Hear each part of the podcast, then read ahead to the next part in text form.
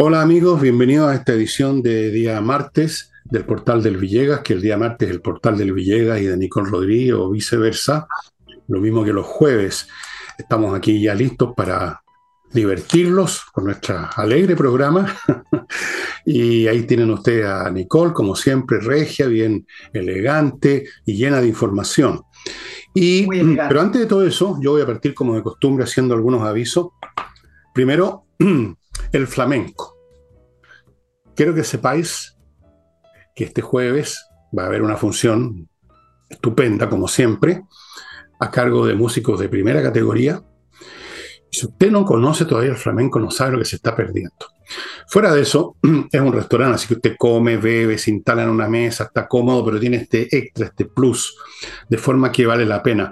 Esto, Casa del Jamón, está, como saben, Tenderini 171, cruzando Agustina hay un estacionamiento subterráneo al cual usted ha llegado, ha dejado su auto seguro y cómodo, cruza Agustina y ya está en Casa del Jamón, así que todo perfecto, esto es en la noche, tipo ocho y media, nueve, parte la cosa, así que vaya reservando mesas, que es lo más cómodo. Si llama y le dicen, los lamentos, se acabaron las mesas, vaya igual porque hay espacio en una, en una barra, ahí uno se hace fuerte en la barra. Yo alguna vez en Estados Unidos estuve en un famoso local de jazz, Berland se llama, y me instalé en una barra. bueno, algún día les voy a contar lo que me pasó con el, el, hombre que servía ahí, que era un profesional increíble. Pero eso es otra historia. El flamenco este jueves.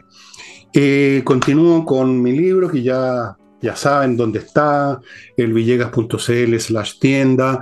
Ya saben que pueden comprarlo independientemente o, con, o en grupo. Hay varios grupos con distintos precios, pero todos muy accesibles, este con distintos títulos.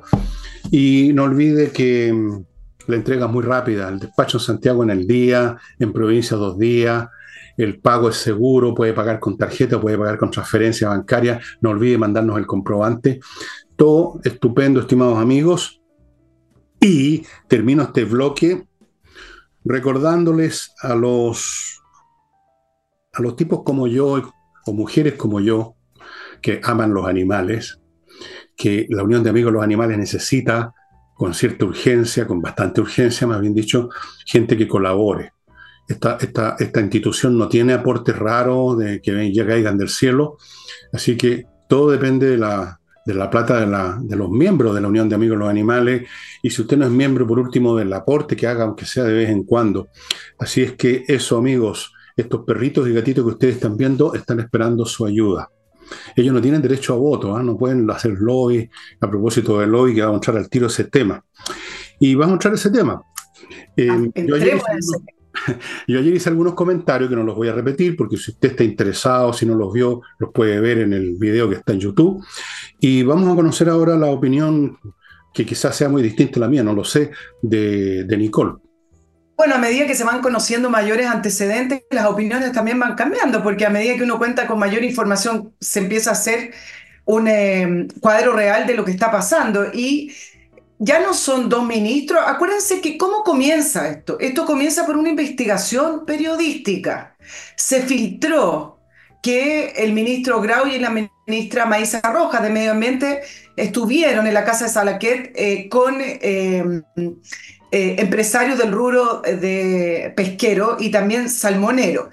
Eh, y esto fue una filtración, de hecho todavía las autoridades están preguntando quién filtró esto. Entonces, esto no tiene que ver con que las autoridades contaron que estaban dialogando, que les gusta el diálogo, que hay que dialogar hasta que duela, sino que fue una filtración, fue una denuncia, mejor dicho, si se quiere poner así, como lo que ocurrió con el caso Fundaciones. Fue una filtración y una denuncia de un medio de prensa en Antofagasta. Entonces, nos quieren hacer creer acá que esto se trata de simples conversaciones. Y hay un dicho muy simple, Fernando, cuando es amarillo, está en una laguna y canta como pato, es pato. Y, eh, es un ganso, exactamente. Y resulta que, como ya las explicaciones son tan absurdas, ya vamos en seis ministros de Estado que han ido a reunirse con distintos empresarios y distintas gentes de influencia, no solamente son necesarios. Ya vamos seis, va además Elizalde en su calidad de senador cuando era senador, la presidenta del Partido Socialista, un diputado del Partido Socialista, y todos cuando fueron pillados, vamos a, utilizar esa palabra, eh, con explicaciones tontas. El ministro Van Clavera, el ministro de Relaciones Exteriores, dijo que no se acuerda.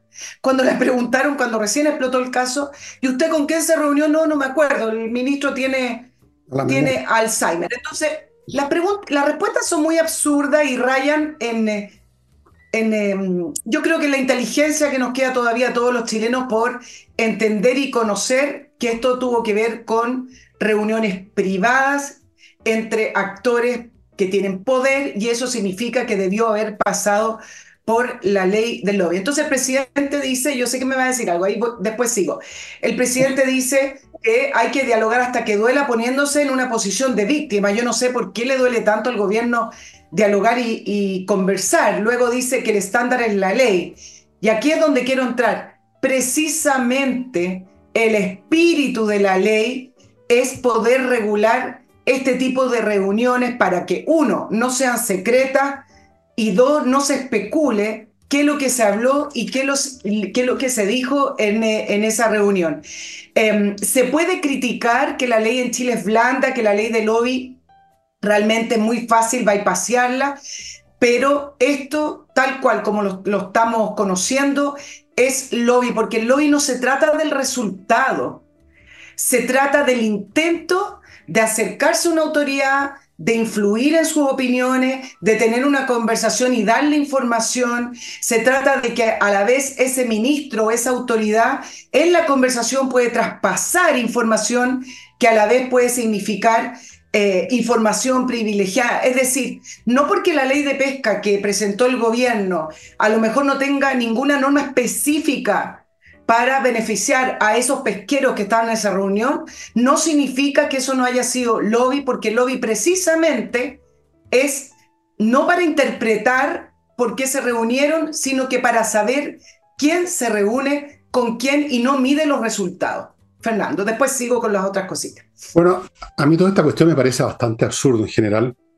Me parece que todo está planteado de una manera tal que a priori se asume que aquí se cometió una, un pecado mortal que aquí se cometió, porque se habla de denuncia. Uno no habla de denuncia cuando se trata de cosas normales, razonables o por último, digamos, viables, plausibles. Denuncia. Y la denuncia un grupo de periodistas que se han especializado en denuncia. Y luego los propios protagonistas eh, le echan más ají al caldo, dando explicaciones absurdas, como tú dices, efectivamente. A mí me parece que todo esto no tiene mucho sentido, para serte franco. Eh, creo que ayer hice mi punto, si les parece bien o no, es cosa de ustedes. A mí me parece excelente, ya sea que lo hagan en una casa, en una capilla, en un bar, donde sea, que se reúnan las autoridades con gente del mundo real. Ese es un contacto con el mundo real finalmente. Significa salir del estrecho ámbito de las oficinas de la moneda y planear cosas en el aire, significa ir a contactarse con la gente que tiene que ver con una determinada actividad importante. Lo que salga de ahí veremos, pero cualquier cosa que pudiera salir de ahí va a ser mejor de lo que se planea cuando se planea así en el aire, abstractamente, sobre la base de principios universales que no tienen, digamos, otro, otro lugar que los textos de filosofía. Entonces, el problema es que con el clima que, como lo dije ayer, dado el clima que reina hoy, dado el clima que el propio gobierno creó, de que ellos vienen a cambiarlo todo, que ellos tienen un estándar moral más alto, y como ya esto del lobby ha tenido siempre este aire sospechoso, que ayer expliqué, que incluso contamina a los abogados, se supone que siempre están defendiendo a un bandido, que nunca están diciendo la verdad. Entonces, en vista de ese clima, han tenido que hacer estas cosas escondidas. Se han tenido que contactar con la realidad escondidas pero se han contactado con la realidad. Yo creo que a mí me parece excelente, fíjate Nicole, independientemente de todo lo que puedan decir de las leyes del hoy, que me parece una ley absolutamente fantasiosa, porque por último uno puede entrar en contacto con quien sea de cualquier manera, me parece que ese tipo de disposiciones legales que estuvieron de moda en un momento dado, copiadas de otras partes y que no tienen sentido ninguno. La política es eso. El gran canciller alemán el canciller de hierro Otto von Bismarck, del cual soy un gran admirador como de todo político realista, decía una cosa que voy a repetir, no la, voy a decir en castellano, en alemán, bueno, decía, nunca hay que ver cómo se prepara la política en los embutidos. ¿Me entienden? está bien, pero Nunca hay que ver cómo se preparan los embutidos, porque ustedes no se imaginan cómo se preparan los embutidos. A mí me encantan, pero no quiero ver cómo los preparan. Y la política es esto. Es lo que se ve, lo transparente, lo visible, los discursos, las votaciones, y son las entrevistas privadas, las conversaciones, las influencias. ¿Por qué no? O sea, ¿por qué nadie va a poder influir a nadie? Todo ese mundo es la política real. A mí me interesan, fíjate, solamente los resultados. Me importa un huevo cómo se llevó a cabo una reunión entre gente del gobierno y gente del mundo real, si de eso sale algo mejor de lo que había antes. Si eso está dentro de la de las, como dijéramos, de estas sensibilidades de hoy, con el lobby o con lo que sea, me da lo mismo. A mí personalmente me parece una excelente noticia. Podría tomarlo incluso como un signo de que el gobierno, que la gente del gobierno está empezando a decir, parece que hay un mundo real fuera de la moneda. Parece que hay gente que tiene otras ideas, que tiene otros intereses. Vamos a enterarnos, vamos a preguntarle. Eso es mi punto de vista. Sí, yo sé, pero voy a agregarle algunos antecedentes. Pablo Salaquet se dedica al lobby, él recibe plata. Y ah. entonces hacer una relación directa entre que si de esa reunión surge una ley que favorece a alguien específicamente, eso es no entender cómo se mueven las influencias y el poder y el dinero. No necesariamente estar ahí para influir en una ley directamente, que nunca vamos a ver realmente la, relación de esa reunión. Hay veces que obtienen información privilegiada. Hay veces que simplemente el puro acercamiento es un logro para Pablo Salaquet como lobista, el cual recibe dinero, y por lo demás, porque no sabemos, además, no lo vamos a saber, porque tendría que haber un proceso judicial, abrir las cuentas bancarias, si quienes fueron a exponer recibieron dinero. Ellos dicen que no, pero en el pasado yo les quiero decir que políticos, en el pasado, para que después no me digan, la voy a demandar porque usted dijo que yo recibí dinero, políticos que exponían frente a empresarios se les pagaba. Y entonces ahí empieza todo un mundo oscuro en que no se trata solamente de que da lo mismo cómo converse, no, se importa cómo conversa la autoridad con el mundo con el mundo del poder. Y por lo demás, ¿te acuerdas cuando analizamos la ley de pesca, que esto es un caso, que dijeron, ¿Cuál es la, razón de, de, hacer una reforma a la ley de pesca? Que todo el mundo dijo, ¿cómo? ¿Esto está dentro de las prioridades? Bueno, porque el presidente Boric y su gobierno dijeron que la ley de pesca era una ley corrupta que surge del lobby de las empresas pesqueras y de casos de corrupción donde está Jaime Orpi eh, en la cárcel, procesado, formalizado y declarado culpable. Bueno, ¿dónde está el pilar de la transparencia? Que fueron lo que más hablaron. ¿Te acuerdas que hablaron de la ciencia y la transparencia? Pero es un cuento de está bien, pero estamos hablando de lo que dijo la autoridad. Y acá precisamente lo que menos tiene es transparencia. Viniendo, viniendo de un, no solamente de un lobista conocido porque tiene ingresada su empresa, sino que además una persona que fue investigada, formalizada por el caso de financiamiento ilegal de la política, de los políticos en realidad, por el caso Penta, que tuvo que llegar a un acuerdo con Fiscalía, luego fue investigado por el caso Tragamoneda, Pablo Salaquet, y tuvo, ese caso al final terminó con eh, em, imputado no conocido. Y además trabajaba con él en estas reuniones donde estuvo presente Jorge Insunza, ex PPD, que tuvo que renunciar a la Secretaría General de Gobierno de Michelle Bachelet por haber prestado asesorías a mineras cuando era presidente de la Comisión de Minería de la Cámara de Diputados.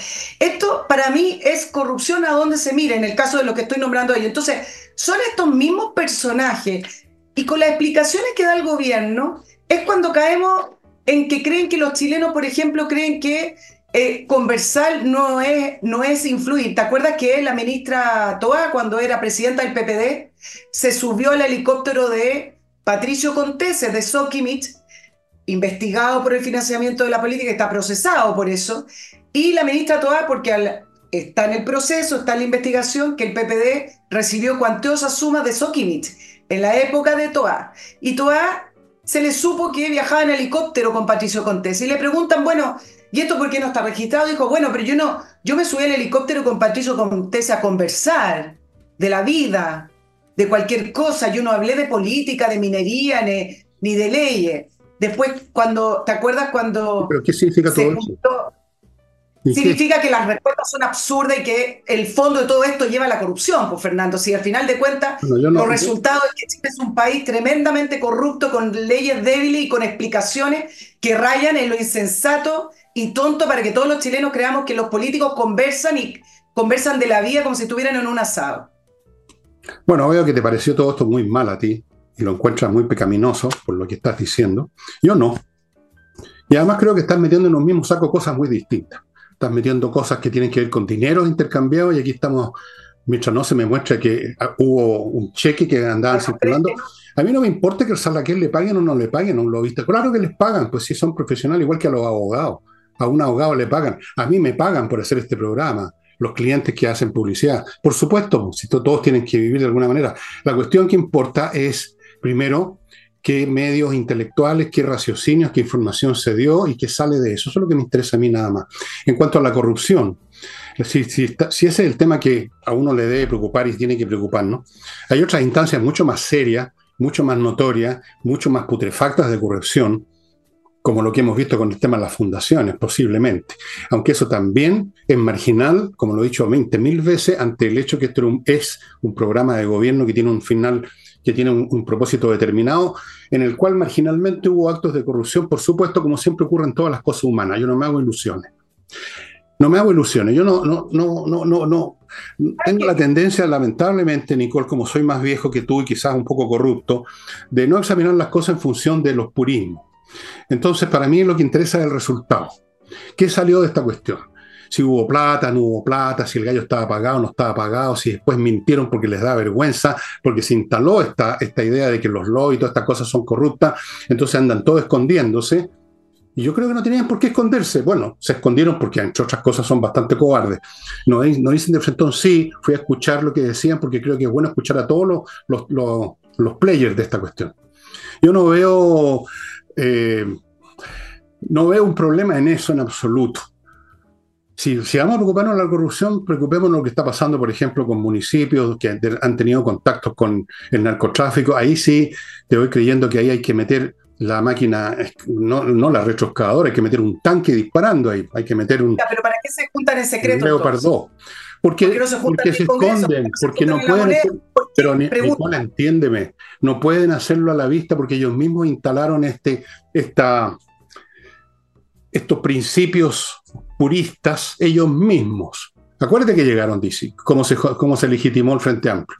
Ellos venían a reemplazar a estos viejos transaqueros. Entonces ellos no pueden aparecer transando tampoco. No pueden aparecer en una casa conversando con nadie. Entonces tienen que arrancar como ratas.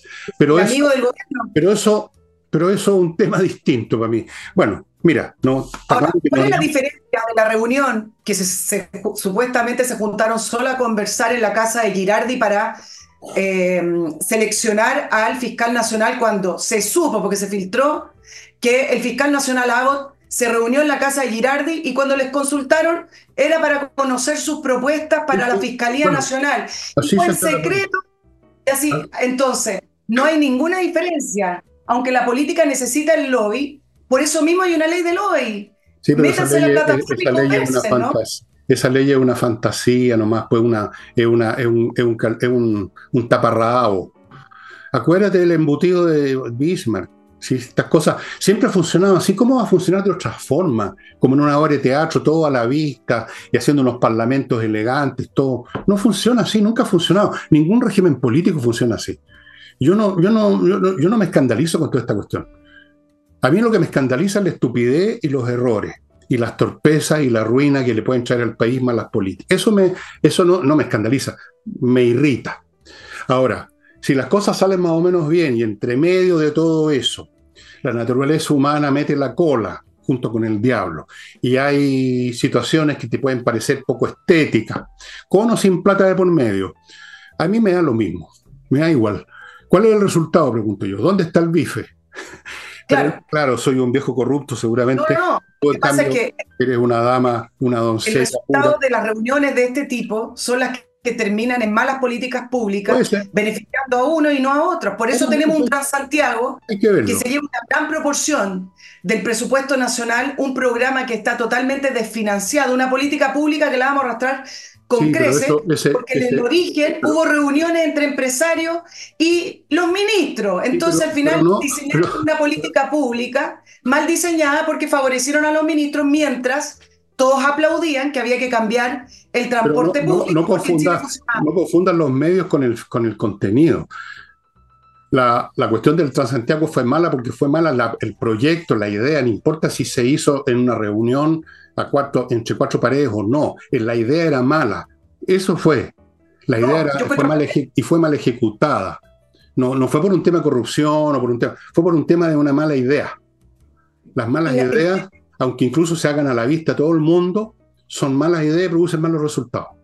Fíjate que yo lo veo al revés. Fue una buena idea. Había que, había que cambiar el transporte público, pero terminó convirtiendo en política corrupta, donde se negociaron partidas de, de, de recorridos de manera muy corrupta. Y hay libros completos de cómo se formó finalmente el Transantiago y por qué es como es. Bueno, pero espérate un poco, no confundamos los propósitos con las ideas, son cosas distintas. El propósito de regular el, tránsito de micro, que era un desastre con esa micro amarilla, que era una cuestión, el propósito era bueno, el cómo se implementó era malo, o sea, la idea, el diseño y luego la ejecución. Y da lo mismo si en este diseño y ejecución hubo reunión a puerta cerrada o no. El diseño era malo y la ejecución fue mala. Si el diseño hubiera sido bueno y la ejecución buena, habría dado lo mismo todas las reuniones que tú quieras. Por lo menos a mí me habría dado lo mismo. Pero en fin, tenemos de esta manera... Pero mira, voy a decir lo último. No puede ser algo bueno cuando tú te sientas en una mesa y le dices, esto te va a favorecer a ti de esta manera. El diseño... ¿Por qué no? Termina, porque nunca terminan bien esas cosas, porque al final no se hace el mejor diseño, se hace el diseño según vas a favorecer a ciertos grupos. es imposible. Yo no creo eso. Yo no creo que sea así como tú dices. Yo creo, y también creo al revés de lo que tú crees. Yo aprendí esto hace muchos años atrás leyendo un libro sobre la historia, y creo que esto lo he contado muchas veces, de cómo se planeó y se construyó el ferrocarril transcontinental en Estados Unidos, que más o menos media, más o menos un poquito después de la guerra civil unió la costa este con la costa oeste. Fue como lo que a ti te habría producido un escándalo gigantesco y de hecho causó mucho escándalo en su época y después se reunieron tipos, cambiaban los planes, hubo negociado, la ruta la desviaban un poco para favorecer a un tipo para que sacara las vacas de su, pero se hizo, y se hizo y fue importante para Estados Unidos. Y los planes anteriores, que eran purísimos, que era una línea recta, que no había ningún lobby, nunca se hizo, porque tú en este mundo solamente puedes lograr cosas cuando conectas tu proyecto con los intereses de todos, incluyendo los intereses más como los embutidos. Que así funciona el mundo. A mí no me gusta más que a ti, pero entiendo que así funciona. Y, yo creo funciona con, el, con juntarse con todos de una manera transparente. No, yo no creo en eso. Cuando tú lo haces en secreto, termina siempre, siempre Hay algunas cosas que se pueden hacer en, mal camino. Hay algunas cosas que se pueden hacer en la vista y otras que no. Lamentablemente es así. O sea, te, te podría nombrar ejemplos familiares de que tú mismo has vivido, en que hay cosas que se tienen que decidir en forma más o menos secreta o en forma confidencial. Porque si no, no funciona, no queda la crema seamos realistas, no todo se puede hacer a la vista. De hecho, pocas cosas en el mundo político se pueden hacer totalmente transparentes. Muy pocas cosas. Cuando se trata de ejecutar, no cuando se trata de discursear, porque ahí en el mundo palabrero, digamos, cualquier cosa vale. Pero en fin, tenemos que bueno que de vez en cuando tengamos puntos de vista distintos, eso le da más color al programa. No se me moleste, pues, changa. Y ahora voy a mi primer bloque, no, ¿sabes qué? No me este molesto, pero me da risa. Este anciano corrupto les va a hablar ahora de su primer bloque. Estoy podrido, van a decir, Villegas es un corrupto.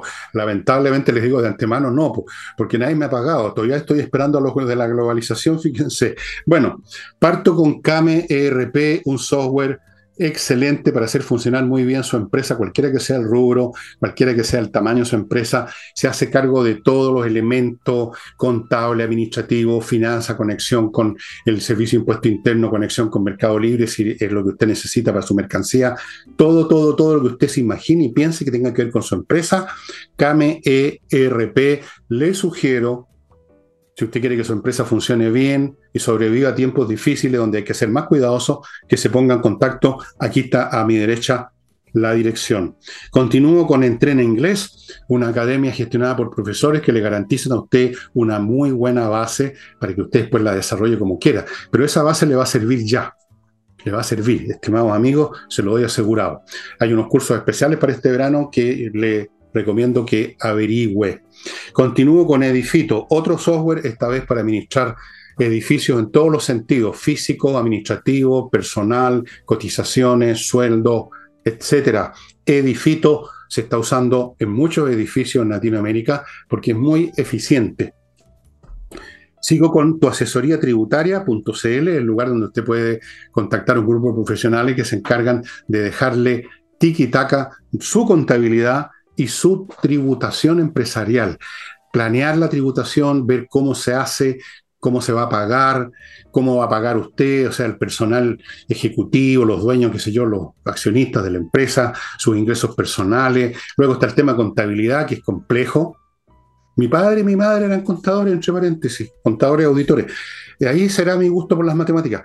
Amigos, pónganse en contacto con tu asesoría tributaria.cl y termino este bloque con Mi Climo, la empresa que le instala la mejor climatización disponible en Chile en este minuto, con los mejores dispositivos, le sirven en verano, le sirven en invierno, le sirven en todas las estaciones, filtran el aire, funcionan con electricidad, no hay que estar pendiente del camión con el gas, silencioso, como usted ve, no se siente ni un ruido aquí, y estoy usando uno de estos aparatos.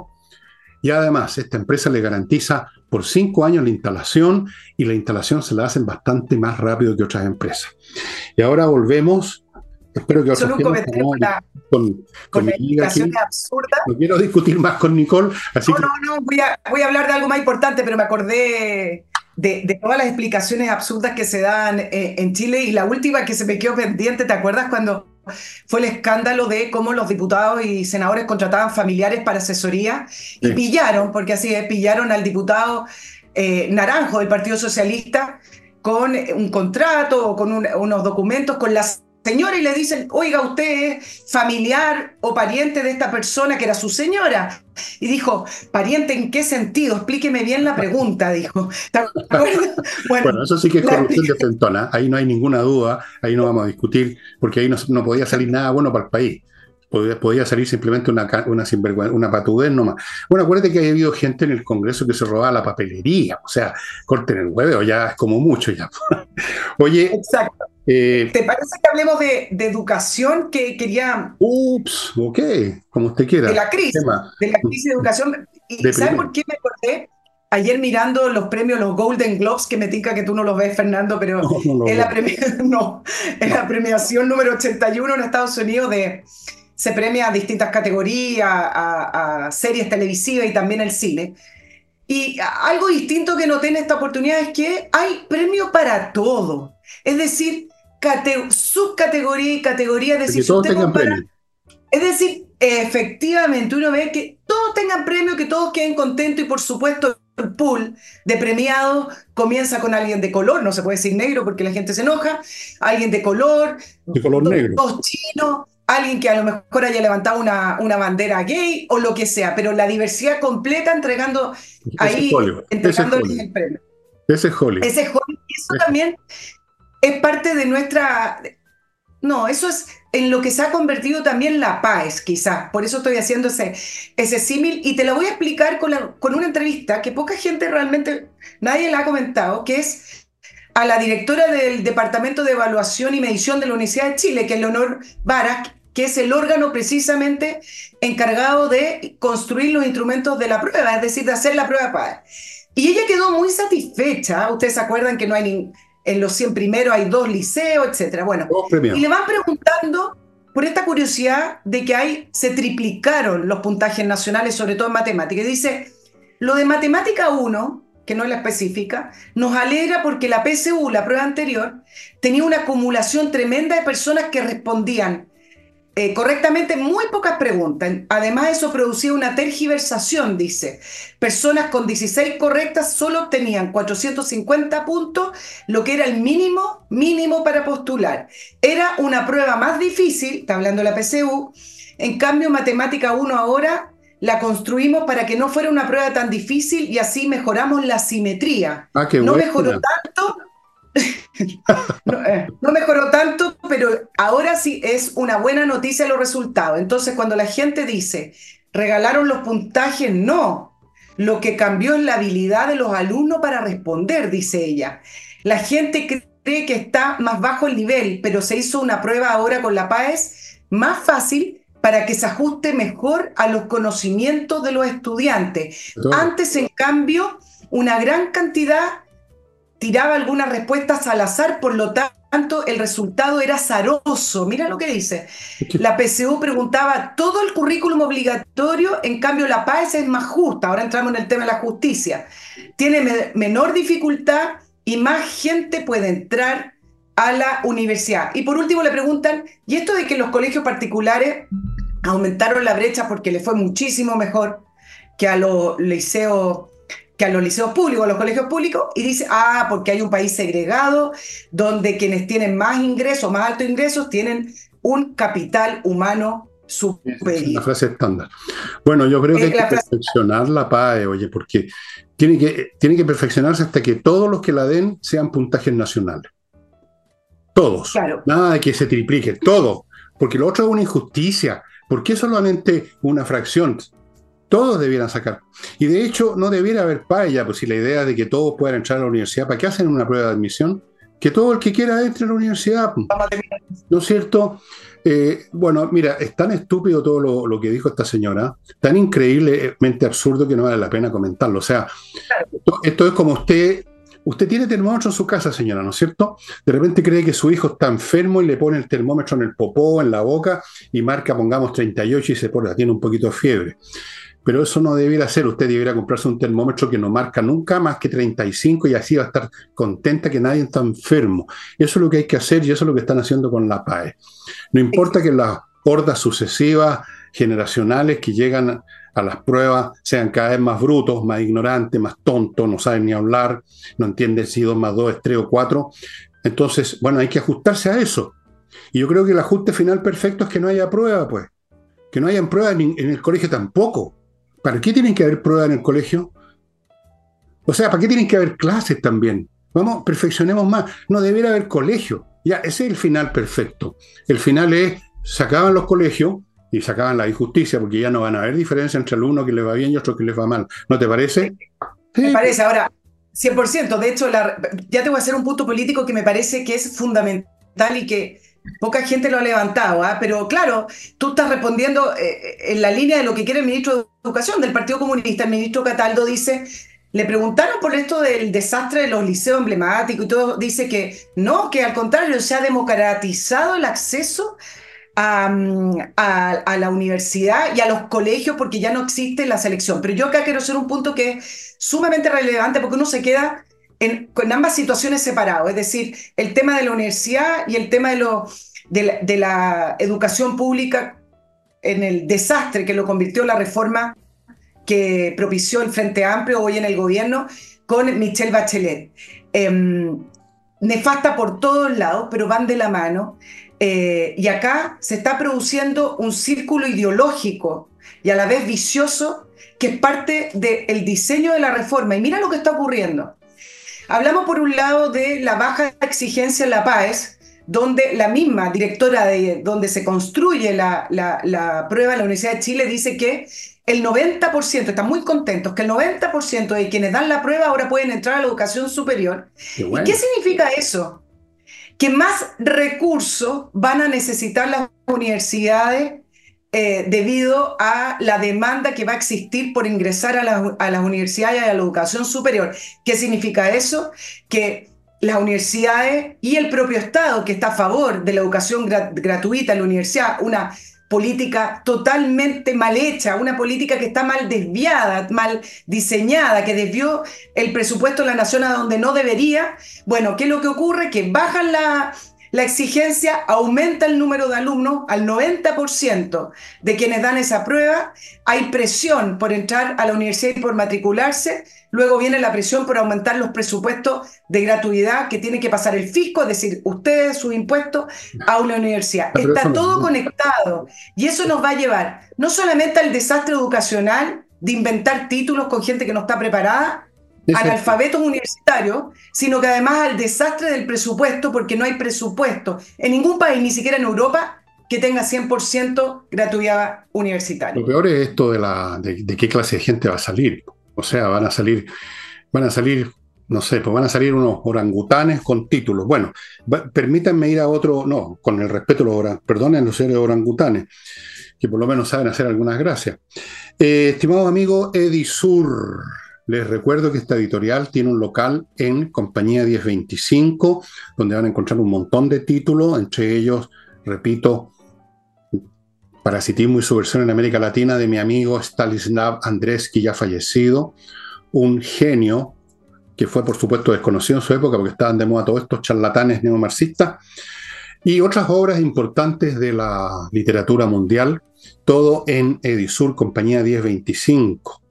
Continúo con AutoWolf, la empresa que le deja la carrocería de su vehículo impecable en 24 horas y lo hacen en su casa de manera que usted puede ver el trabajo que están haciendo, que es de primera calidad. No podrían hacer una chapuza si usted está mirando, ¿no es cierto? Imposible, y de hecho garantizan su trabajo, me parece que es un año, no me acuerdo, pero creo que es eso.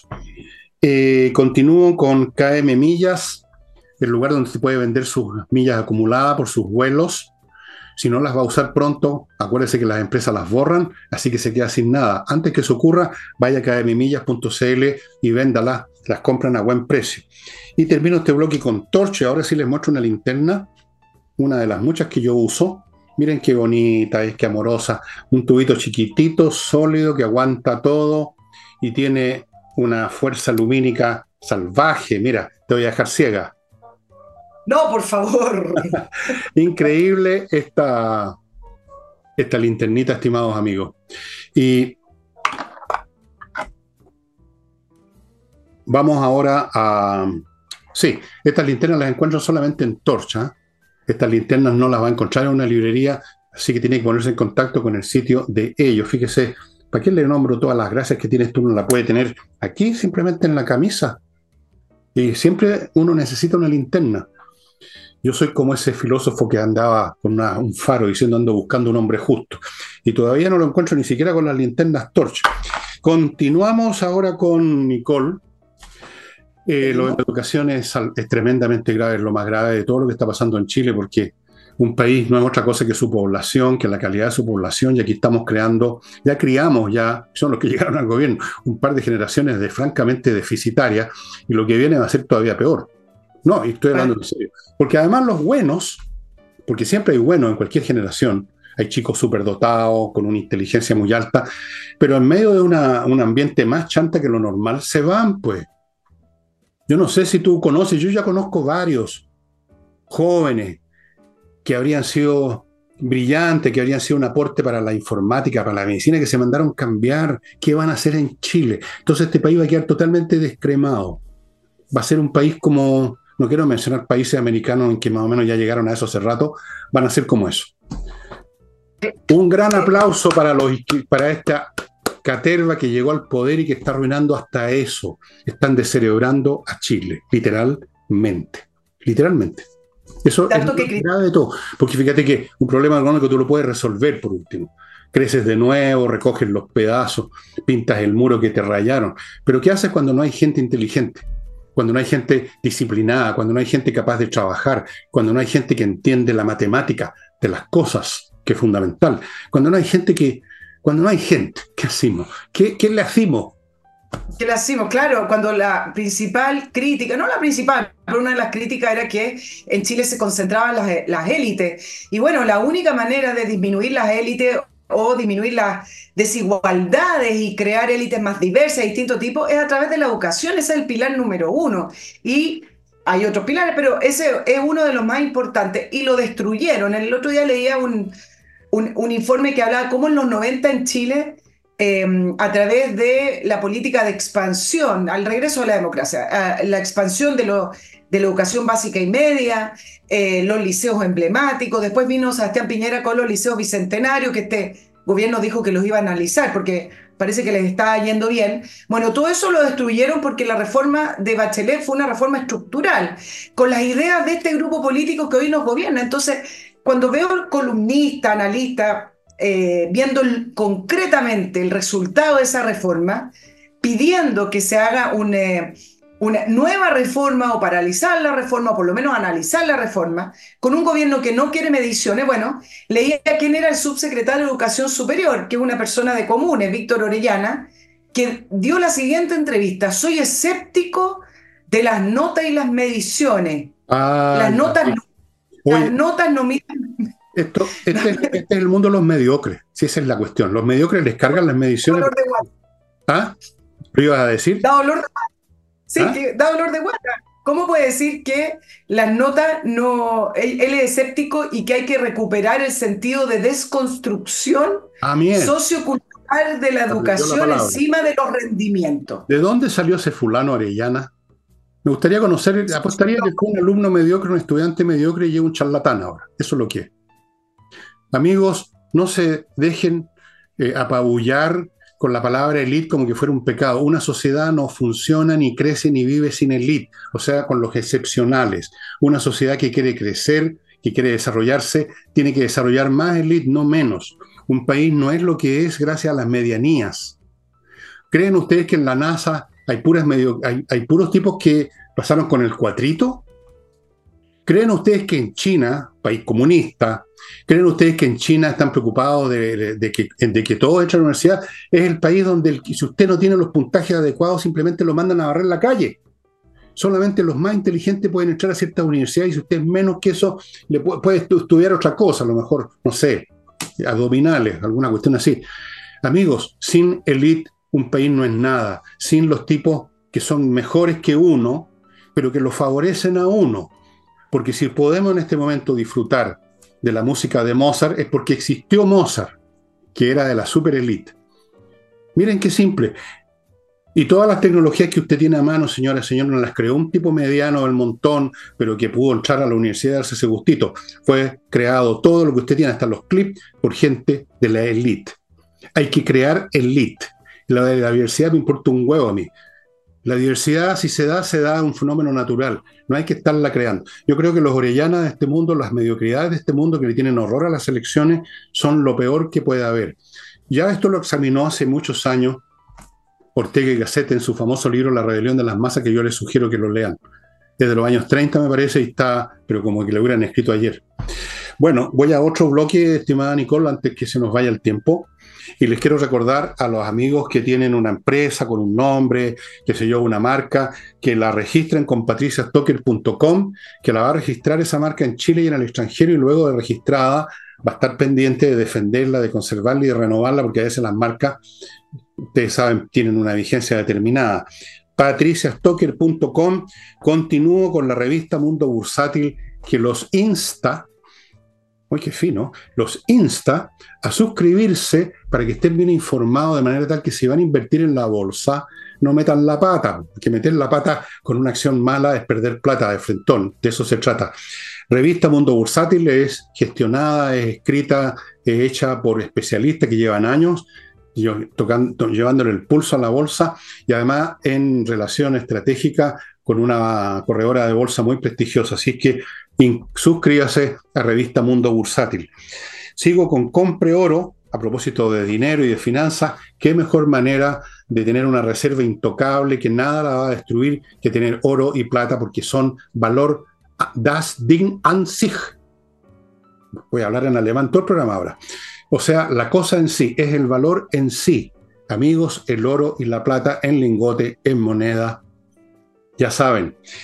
Y termino este bloque con el ajedrez, entre paréntesis, dos, tres días más me voy a ver con Pablo Tolosa, vamos a conversar de su programa, vamos a conversar de sus cursos fantásticos, vamos a conversar de muchas cosas y jugaremos ajedrez en una de esas. Y les recomiendo y les recuerdo que ese chico habiloso, a propósito de la educación, rodeado de tantas mediocridades y de estas doctrinas de la mediocridad, hay que fortificarle su intelecto.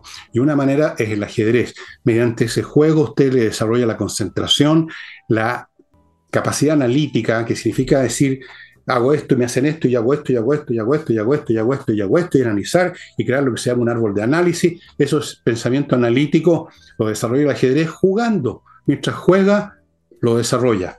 Mundo, eh. Y voy a terminar con las dos últimas para dejarle todo el resto del tiempo, que son 43 segundos y 5 centésimos, no, 15 minutos. Hey, el corredor de propiedades que vende por sus métodos, porque trabajan de lunes a domingo y porque se dedican a unas pocas casas. Ellos, a propósito, reciben su casa si usted se las da en exclusiva a ellos. ¿Por qué? Bueno, porque se dedican en exclusiva a la cosa suya. No son de esos corredores que reciben y reciben encargo y luego se quedan sentados echados para atrás con un anuncio en el diario. Hey, Ángel Hey. Y termino con Remodeling, la empresa de profesionales que remodela su casa, su departamento en materias de pisos, muros, muebles de cocina, estructuras internas de la casa. Tienen arquitectos, pintores profesionales, especialistas en suelo, parquet, tutti. Tutti quanti, no ocupe más maestros chasquilla porque eso termina siempre muy, pero muy mal.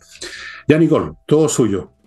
Sí, dos temitas antes que se nos vaya el programa. El eh, superintendente de salud, que al final ha terminado siendo un comentarista de la realidad de la ISAPRE, hoy actualizó los cálculos de la, de la deuda y hizo una proyección. Y digo, ¿qué autoridad hace una proyección de este tipo y, no le, por último, no lo ponen en alerta o dice estamos trabajando a toda máquina, pero hace una proyección con los nuevos cálculos de la deuda de la ISAPRE diciendo que Em, vamos a llegar, creo que, a mayo con mayor tranquilidad en el incumplimiento financiero de la ISAPRE y no febrero, porque acuérdense que alertaron que febrero era el mes clave para la ISAPRE, entonces ahora hizo un nuevo, un, nuevo cálculo de la, de la deuda de miles de millones eh, y dijo, no, vamos a llegar a, mayo con mayor tranquilidad, en ah, mayo van a empezar los Qué bueno. Un incumplimiento, lo que nos deja tremendamente tranquilos. Y con las declaraciones que hace el superintendente, yo creo que se cumplen acá la, la, se cumple acá lo que hemos repetido miles de veces, pero cada vez uno lo constata más, que tiene que ver con que como no hay un acuerdo con la ley corta, que lo pudieron haber tenido, ¿ah? ojo que acuérdense que trabajaron dos mesas transversales en el Senado, a petición del Senado, no del gobierno, que ambas mesas Em, entregaron informes con acuerdos de los senadores en las cuales uno solucionaba en parte el tema del incumplimiento, el cumplimiento del fallo con respecto a las tablas de factores y otro con el tema GES.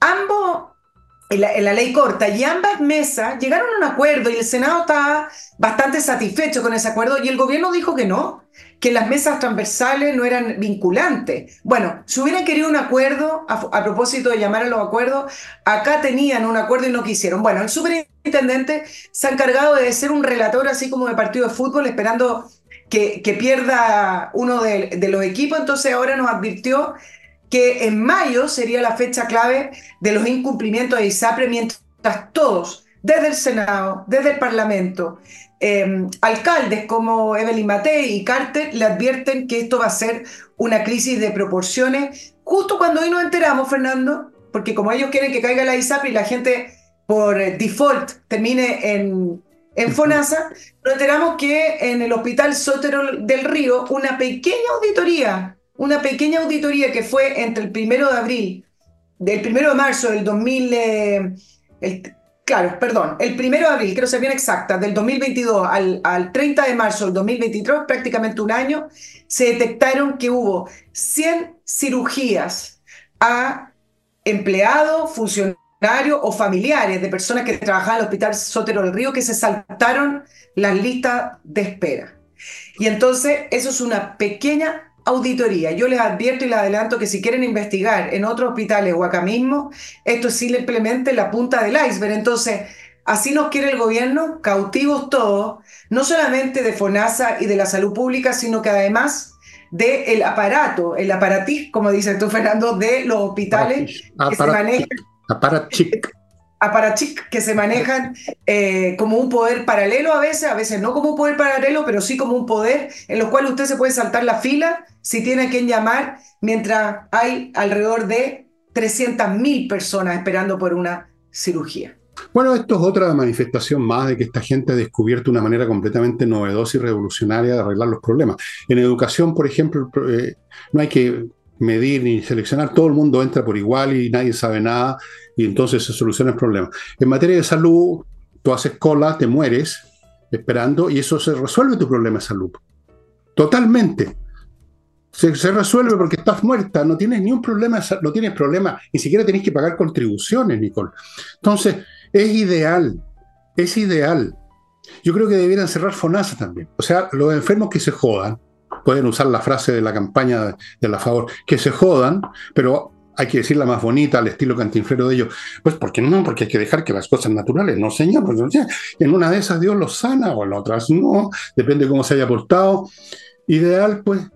la economía también están eh, perfeccionando. No se trata de crecer, sino que de crecer al 0%, que es otra manera de revolucionar el concepto de crecimiento. Se crece cuando no se crece. Es perfecto. O sea, no tenemos que preocuparnos de la inversión porque con un 0% estamos al otro lado. Entonces, yo creo que esta gente, que uno creía, creería que eran atrasados mentales, son genios realmente. Nicole, hemos sido muy injustos todo este tiempo con ellos y lo demuestran en todo lo que hacen. Esto de la, por ejemplo, de que en vez de que usted se muera en febrero, se va a morir en mayo. Estupenda noticia, pues, estupenda. Tú quedaste tranquila, ¿no es cierto? Total. Yo quedé tranquila. Oye, pero, pero, pero, es bien aberrante. Por ejemplo, es bien aberrante. Por ejemplo, un caso, estoy diciendo uno, pero fueron 100 eh, de una intervención eh, en urología, por ejemplo, que demora 130 días, una persona la operaron en 11 días. Y el, director del hospital dice, bueno, hay que revisar, porque hay casos que cuando se agravan, eh, obviamente tienen que ser operados antes, sobre todo si son GES o auge, pero en un simple vistazo, cuando usted revisa el tipo de intervenciones o de operaciones que se hicieron, ninguna era de extrema gravedad, como alguien que venía con un cáncer, ah. un No, no, no, no, no va por ahí. Bueno, mira, esto ya no sé qué decir. Eh, no tenemos un tema más abstracto para arrancarnos un poco de esta cuestión. Yo quisiera hablar ahora de los extraterrestres. A ver, no, eso es un tema que la arranquemos, arranquemos. Oye. Eh, dicen que yo estoy idiota cuando hablo de los extraterrestres, así que ya, no, dejemos. ¿De qué podemos hablar? yo te voy a hablar de arranque. ¿Ah? Tú sabes que yo te voy a hablar de arrancar, arrancar. El primero de enero se cumplió el aniversario número 65 de la dictadura cubana.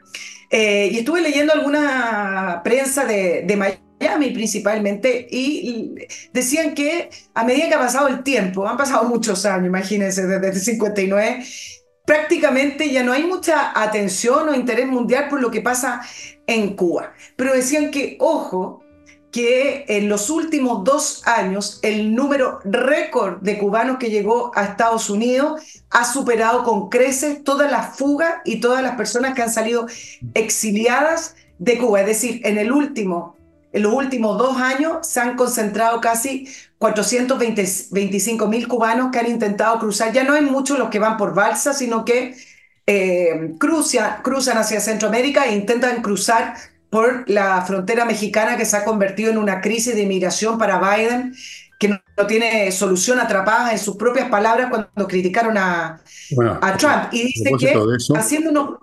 ¿Cómo?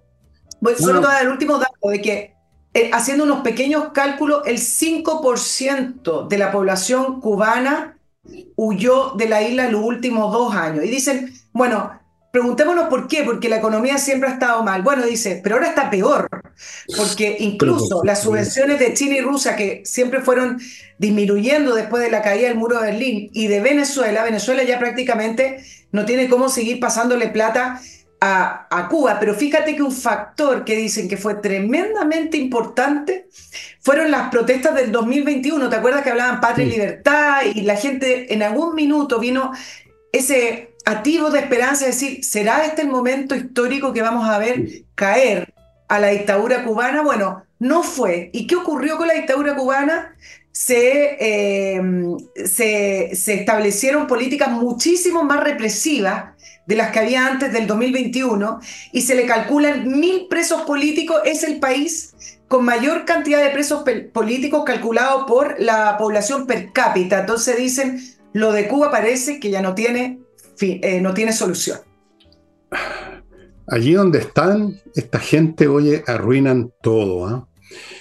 Todo, todo, todo, todo, todo, todo lo arruinan, todo lo destruyen. Qué gente más jodida. Piensa tú en todos los gobiernos latinoamericanos con izquierdistas desde el año 59 o más reciente, la misma historia. Revientan la economía, se acaba la libertad, se va a la cresta la educación, todo se hunde en el marasmo más absoluto. Esa es el comunismo, estimados amigos, o alguna de sus variantes más rascas todavía que el comunismo, peores que el comunismo. O sea, variantes a la latinoamericana, o sea, chanta, o sea, a la virulí.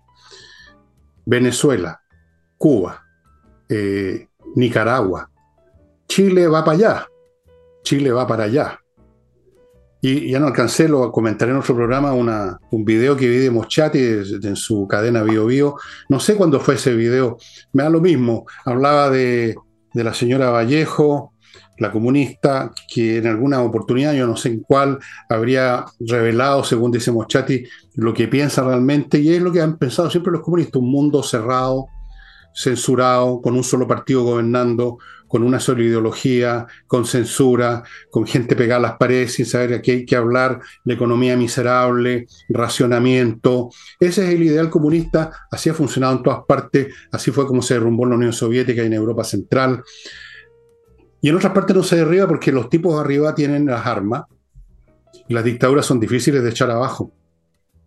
Lo demuestra Cuba, lo demuestra Irán con estos clérigos medievales, lo demuestra, lo demuestra, bueno, cuánto costó echar abajo, y no era una dictadura militar, pero era una dictadura civil, diría yo, el, régimen peronista.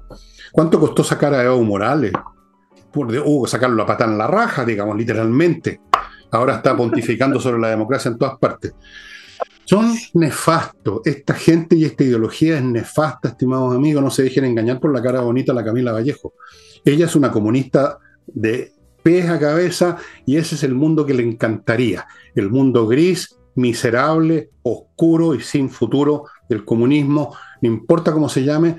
Comunismo 2.0, que es el modelo chino donde sí dejan en vez de tener burócratas manejando empresas, dejan a los capitalistas para que haya un poquito más de eficiencia, pero totalmente controlado. Ese es el nuevo modelo comunista. Voy a, hacer un, voy a, voy a escribir sobre eso alguna vez porque es interesante. Descubrieron que esto de los, de los funcionarios del partido en las empresas era pésimo. La cuestión no funcionó, se hundió la economía soviética. Eh, cuando estaba Mao Zedong se estaba hundiendo la economía china. O sea, nunca flotó en realidad. Descubrieron que hay que tener empresarios que quieran ganar plata, pero siempre controlados. ¿Te acuerdas lo que le pasó al jefe de Alibaba en China en un momento dado? De repente los agarran del cogote y los estrujan. Después los dejan porque sigan manejando para ellos, para el Partido Comunista, las empresas.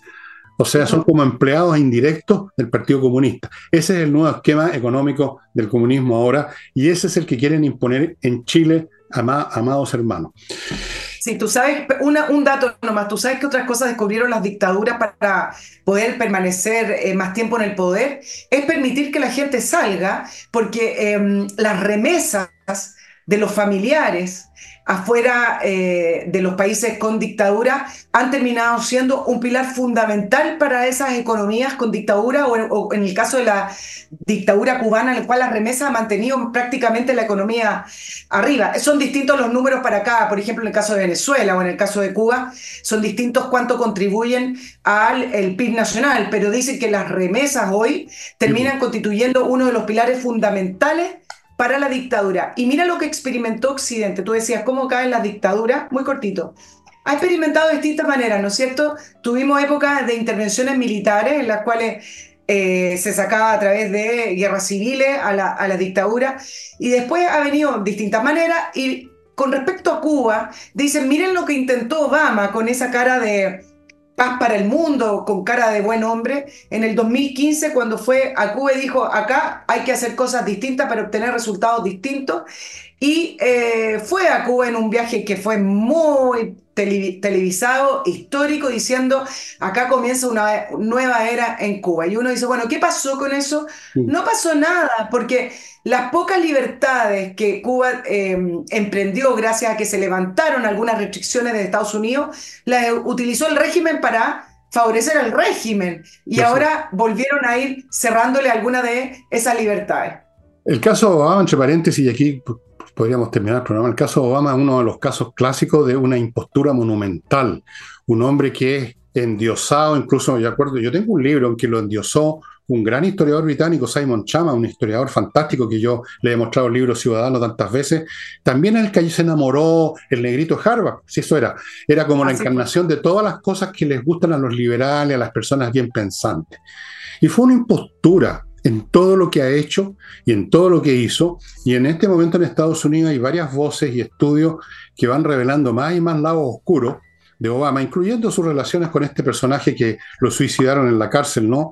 Y que parece que manejaba una especie de, prostíbulo, de prostíbulo a, nivel planetario para la gente linda, incluyendo los Clinton, con tipos de sexualidad que son para vomitar, y, con, y peor que eso, con niños chicos. Mira, yo no sé si en eso está metido Obama, no, espero que no, pero sí que fue un impostor, sí que le vendió la pomada a medio mundo y que hundió más a Estados Unidos aunque a esta altura ya, mientras más problemas tiene Estados Unidos, peores gobernantes tiene, ¿eh? qué tragedia. Biden, por ejemplo, ha demostrado ser ya no solamente un hombre que ya está medio cucú, sino que además un cobarde, pero por donde se lo mire. Un hombre que, o quizás, termino diciendo una cosa que he dicho en un programa, quizás sea el tipo de hombre que necesita Estados Unidos ahora, el hombre que va a rendir Estados Unidos. Y así, digamos, las cosas se van a facilitar. Una rendición necesita un cobarde ¿Tú sabes cómo se rindió Alemania en la Primera Guerra Mundial? No se, no, se rindió con el Kaiser, ni con, los, ni con Hindenburg, ni con los grandes generales alemanes. Mandaron a unos políticos chantas socialdemócratas que hicieron el papelón. ¿Sabías eso? Bueno, cada momento necesita su tipo humano, parece, y Biden, viejo, debilitado, que pierde la cabeza y que se muere de susto y que está medio además comprado por los chinos, parece que es el hombre que necesita Estados Unidos junto con ese negro gigante que tienen de jefe militar, que es otro personaje poco creíble, o el Blinken, u otro, el vocero, que parece que está siempre, parece que tuviera almorrana, está siempre como afligido. ¿sí?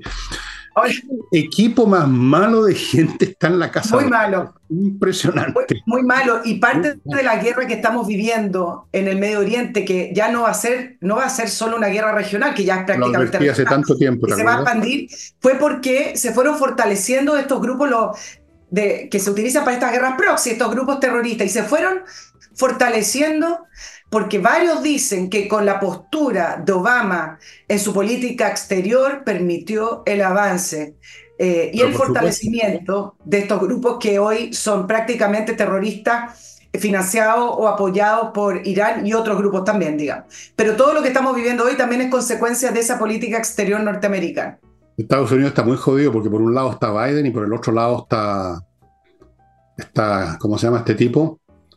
Eh, este, bueno, el expresidente, pues, se me olvidó el nombre de este Trump. Trump. Trump. Trump, que realmente está entrando a ciertos niveles de, yo diría ya de psicopatía, por lo que habla, por lo que dice. O sea, yo no soy trumpista por si acaso. Tampoco, porque creo que sería, no sé si sería mejor o peor que Biden realmente Trump en la, creo que el hombre está realmente fuera de sí. Cuando lo oyes decir de que él solucionaría la guerra Rusia-Ucrania en 24 horas, tú decís, este, este gallo está, está, rayando la papa ya. No, bueno, Estados Unidos están jodidos. Yo creo que están jodidos. Yo decreto en este momento que Estados Unidos va así por el tobogán. Salvo que en el último momento, porque Estados Unidos tiene potenciales internos que uno desconoce, aparezca alguien, pero yo no sé quién podría ser, que entusiasma a ese público, además tan poco educado políticamente como el público norteamericano, ¿no? Eh, tan ingenuo, tan, tan menso. Eh, creen que poner unas banderitas norteamericanas en la entrada de la casa, con eso están al otro lado. Bueno, amigos, eh, no podemos hacer nada respecto al mundo, no podemos hacer nada respecto a la educación. Así que eso, nos estamos viendo. Nos estamos viendo el jueves con Nicole nuevamente. Chao, chao.